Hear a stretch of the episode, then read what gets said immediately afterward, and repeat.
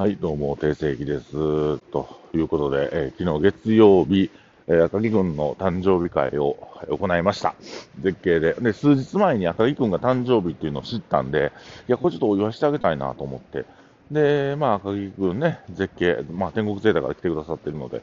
うん、絶景でお祝いしてあげたいなと思って、今回、誕生日やりましょうということで。やりました。で、なんかたくさんの方に、なんか男臭かったですけどね、たくさんの方に お祝いしてもらったみたいで、よかったなと思って。あのー、まあなんかこう、ね、誕生日っていいじゃないですか。で、誰かにお祝いしてほしいじゃないですか。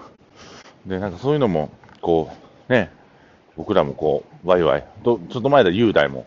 誕生日でしたけども、まあ、そういう風にお祝いしてあげれたなと思って、まあ今年1年いい1年してほしいですしね、えー、彼女も作ってほしいですよね、赤木君はね。えー、あげくの彼女を紹介してもらえるその日を待って待ちながら、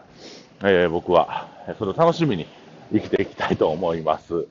はい、どうも、定世紀が今日もお送りしますが、えー、っとね、人を変えようと思った時に、なんかこう、怒ったりとか、怒鳴ったりとか、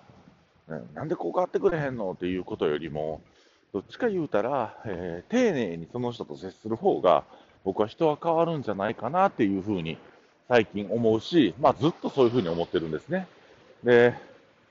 熱い思いみたいなんていうのは他人には伝達します。えー、それはその熱熱狂とか熱意みたいなのは、実は伝達はするんですけども、それを強要するとはまた違うんですよ。うん、で、これね、ちょっと分かりやすい例で言いますと、僕、あの天王寺に住んでまして、えー、同じコンビニに行くんですね、毎日毎日。まあ、家帰りしないちょっと、えー、あの、酒をね、2本ぐらい買って、缶の、缶チューハイを2本ぐらい買って、まあ、家帰って、で、家にあの、なんていうの、ホタルイカの干したやつあるんで、それと、えー、ハイボール、焼酎ハイボールをこう引っ掛けるのが、まあ、一日の終わり方のルーティンなんですけども。で、そのコンビニに行くときに、まあ、深夜帯なんで、やっぱ機嫌悪いんですよ。働いてる人も。で、まあ、もう物もパッパってピーピーってバーコード読んで、もうな投げるように。で、聞こえるか聞こえへんかぐらいの声で、袋言いますかでも別にありがとうございました、何も言えへん。っていうやつがいてて、腹立つなと思って。これなんか、どうなったのかなと思ったんですよ。お前仕事舐めてんのかみたいな。あとね、違う日また行ったら、奥でなんか作業してたかなんかなんですけど、なかなか出てけへんと。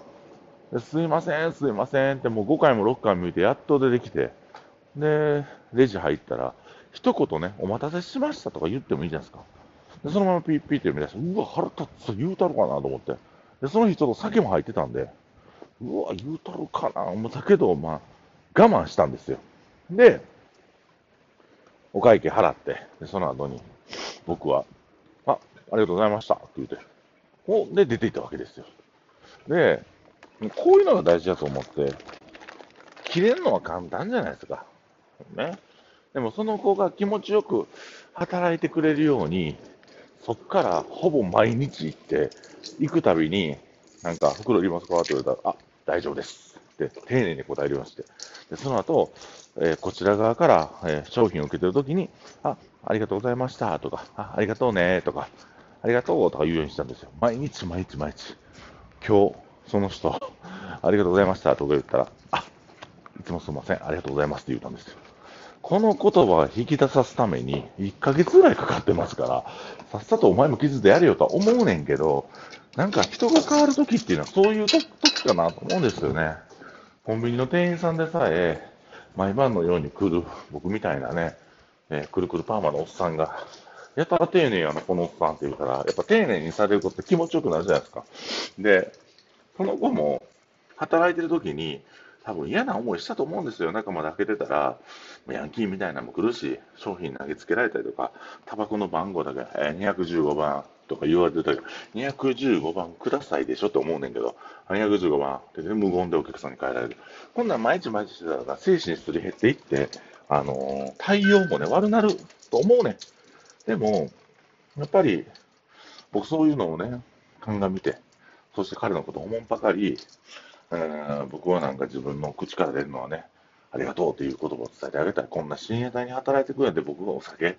ね、このバイトがおれへんかったら、まあ閉めなあかんから。まあ店がどうのこうのするえー、ファミリーマート側がどうのするっていうこともあるけど、まあ、そういうことじゃなくて、まあ、この彼が働いてくれてるから、このハイボールが買えるんで、ありがとうという、この一言を必ず付け加えるようにしたら、今日彼も初めて僕にありがとうということを言ってくれました。ね。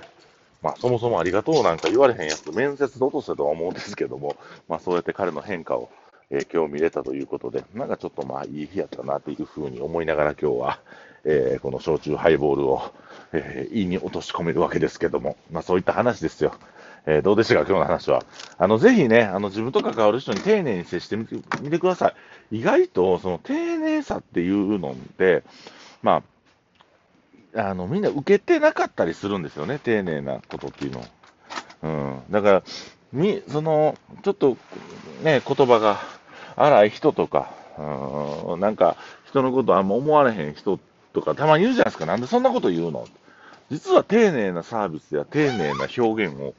人から受けてないっていうこともありえんのかなと思って、